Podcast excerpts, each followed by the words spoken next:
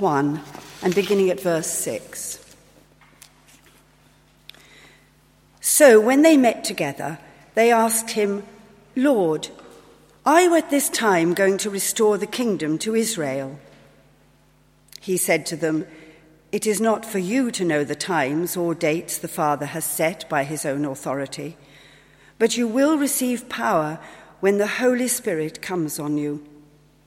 And you will be my witnesses in Jerusalem and in all Judea and Samaria and to the ends of the earth. After he said this, he was taken up before their very eyes, and a cloud hid him from their sight.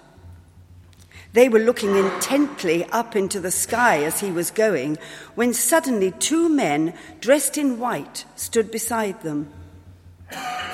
Men of Galilee, they said, why do you stand here looking into the sky? This same Jesus who has been taken from you into heaven will come back in the same way as you have seen him go into heaven. Then they returned to Jerusalem from the hill called the Mount of Olives, a Sabbath day's walk from the city. When they arrived, they went upstairs to the room where they were staying.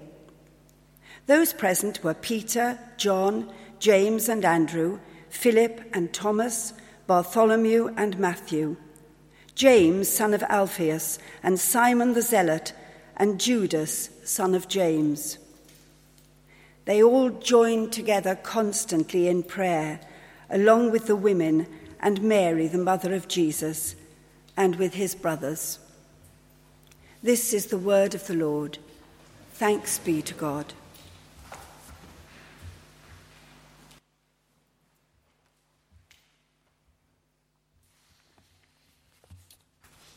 Our gospel readings taken from John's Gospel, chapter 17, uh, beginning at verse 1. Do stand.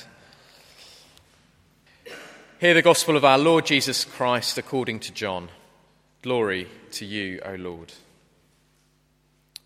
After Jesus said this, he looked toward heaven and prayed Father, the time has come. Glorify your Son, that your Son may glorify you. For you granted him authority over all people that he might give eternal life to all those you have given him. Now, this is eternal life, that they may know you, the only true God, and Jesus Christ, whom you have sent. I have brought to you glory on earth by completing the work you gave me to do. And now, Father, glorify me in, the, in your presence with the glory I had with you before the world began. I've revealed you to those whom you gave me out of the world. They were yours. You gave them to me, and they have obeyed your word. Now they know that everything you have given me comes from you. For I have given them the words you gave me, and they accepted them. They knew with certainty that I came from you, and they believed that you sent me. I pray for them. I'm not praying for the world, but for those you have given me, for they are yours. All I have is yours, and all you have is mine, and glory has come to me through them.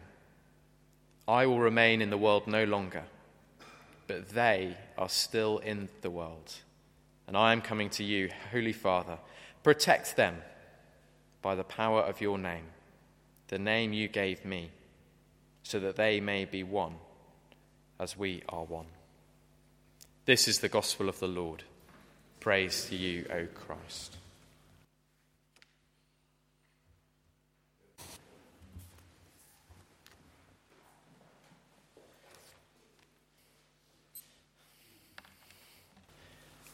And as we begin, let's pray. Heavenly Father, we do thank and praise you so very much that we can meet together in your name uh, this morning.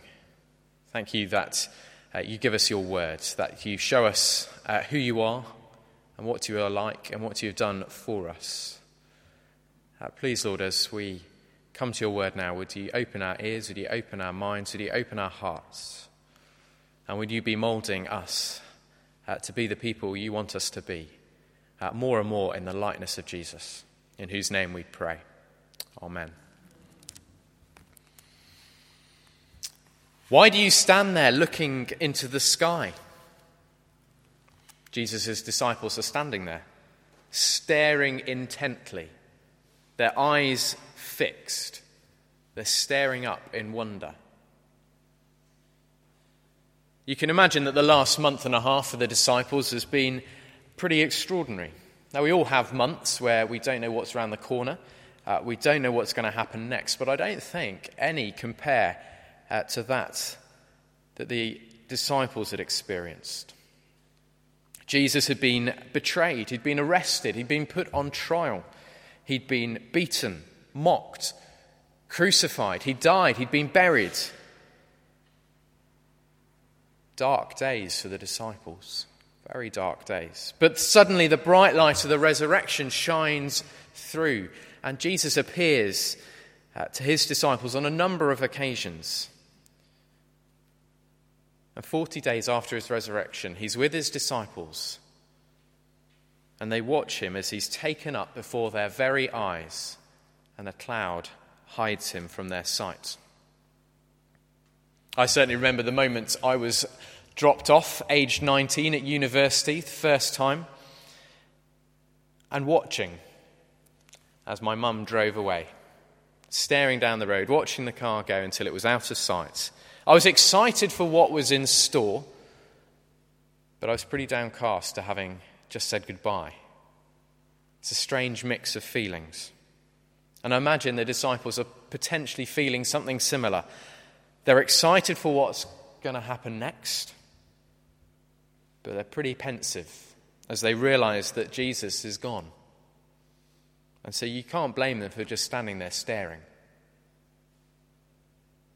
Suddenly, two men dressed in bright clothes, we're told, uh, stand beside them. And in verse 11, ask, Why do you stand here looking into the sky? This same Jesus who's been taken into heaven will come back the same way you've seen him go into heaven. The sky wasn't the direction the disciples were to be looking in, they weren't to be looking up, but they were to be looking forward to Christ's return and looking outward to the ends of the earth. Looking forward to Christ's return and outward to the ends of the earth. And this passage gives followers of Christ a wonderful and certain hope that Christ will one day return. This same Jesus who had been taken away from you into heaven will come back in the same way you have seen him go into heaven. Now, there are some who find the ascension a difficult thing to get their heads around. After all, we live in a scientific age. We, we, we know that heaven isn't just up there. But that doesn't mean that Jesus can't have been taken up and hidden by a cloud.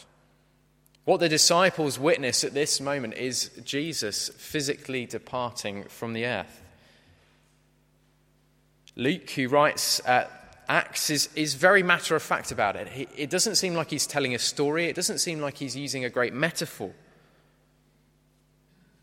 And it's impo- important that we know how Jesus departed, that he departed physically and in a cloud, because this is how Jesus will return. And we can be confident of his return. It will be seen, people will see it, and it will be physical. We can be excited by his return. Now, often I suspect many of us aren't actually that excited by the thought that Jesus is coming back. I was pondering this this week and wondering why that's the case. I wonder if it's actually because we're quite comfortable here. We're quite happy with our lives.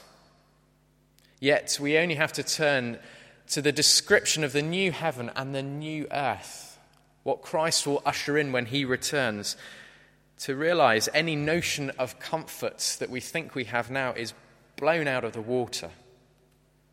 Jesus' return will bring the justice we so desire. It will bring true and lasting peace. It will bring newness. But what about that time between Jesus leaving and departing and his coming back? Are we sitting in a great big waiting room that looks quite like the earth? Are we supposed to be sitting around twiddling our thumbs waiting for Jesus to return? Well, Jesus tells his disciples to look outward to the ends of the earth.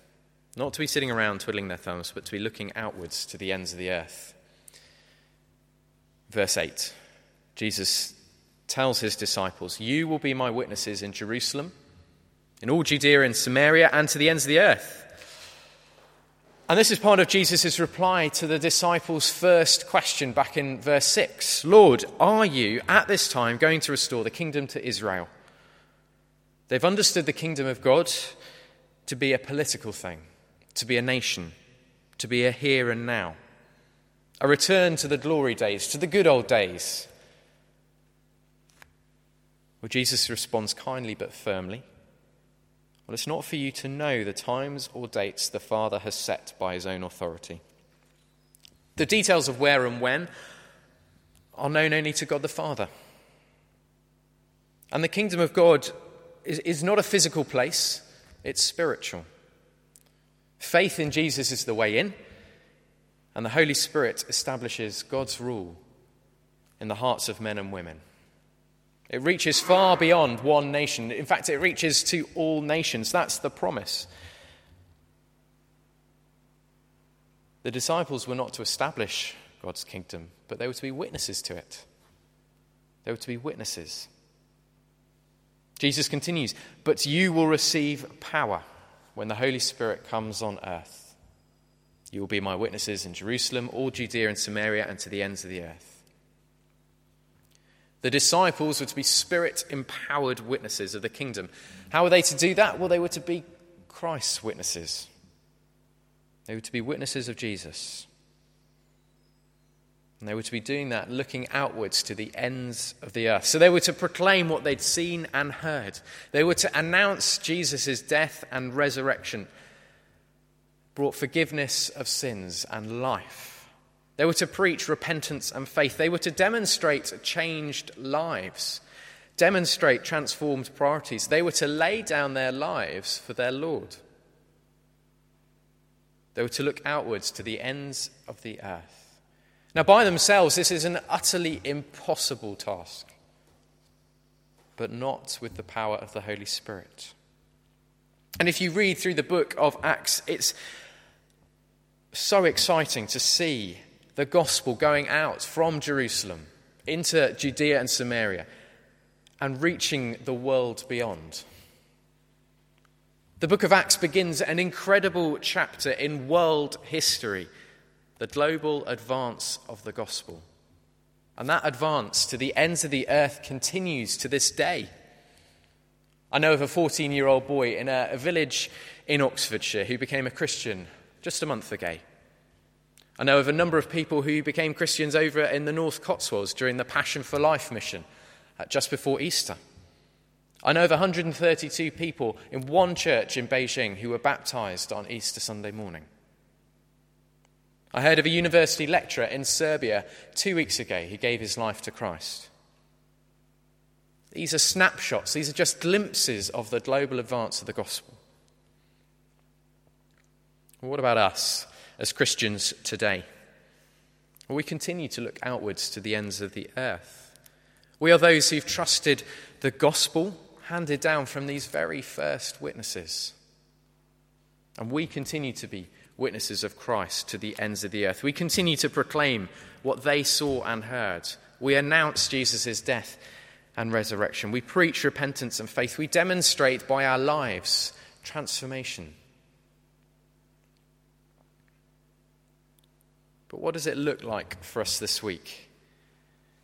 How do we begin to think as witnesses of Christ to the ends of the earth? Well, I'm, I'm really struck um, by the description of the disciples and the women, Mary, the mother of Jesus, and with Jesus' brothers, as they meet together after Jesus has ascended. In verse 14, it says, They all join together constantly in prayer. If you like, they were very busy in prayer. They were busy in prayer. Now, we live the other side of Pentecost. They were praying and waiting for the Holy Spirit to come. The Spirit has come. If you're a Christian, the Spirit comes and dwells in your heart. But that doesn't mean we no longer need to be busy in prayer. So, a question for us this morning Are we a church that's busy in prayer? Are we individuals who are busy in prayer privately? The gospel going forth is God's work. It's according to His timing and it's by His power. So, for us to partner with Him in it, we must begin on our knees. But are we looking outward in our prayers? Are we asking God to equip us by His Spirit to be witnesses in the places we'll be this week? Are you asking for opportunities to speak of Christ? Don't doubt how God might use you this week. We might not travel to the ends of the earth.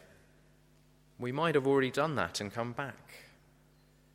But I tell you what, there are many unreached around us every day. Are we praying that God might open our eyes to those people, who they are, where they are? For others of us, God might be calling us to go to the ends of the earth. Are you willing to go? Are we looking outward in our prayers? Now, we might feel discouraged sometimes by what's going on around us, but there's something much, much bigger going on than we often think. The gospel is going global. Praise God, His gospel is advancing around the world. Are we listening to the stories? Are we seeking them out? Are we praying for the church around the world? There are many seeking to be faithful in the harshest of circumstances. Are we praying for those that we as a church have commissioned to go out? Are we looking outward to the ends of the earth? Where are you looking this week? Are you looking forward to Jesus' return? Are you looking outward to the ends of the earth? Let's pray.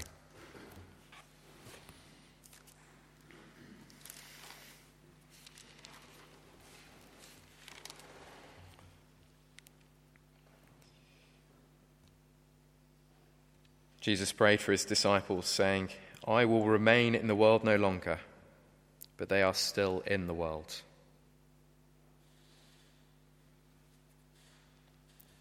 Heavenly Father, we do thank and praise you uh, that you call us to be your witnesses.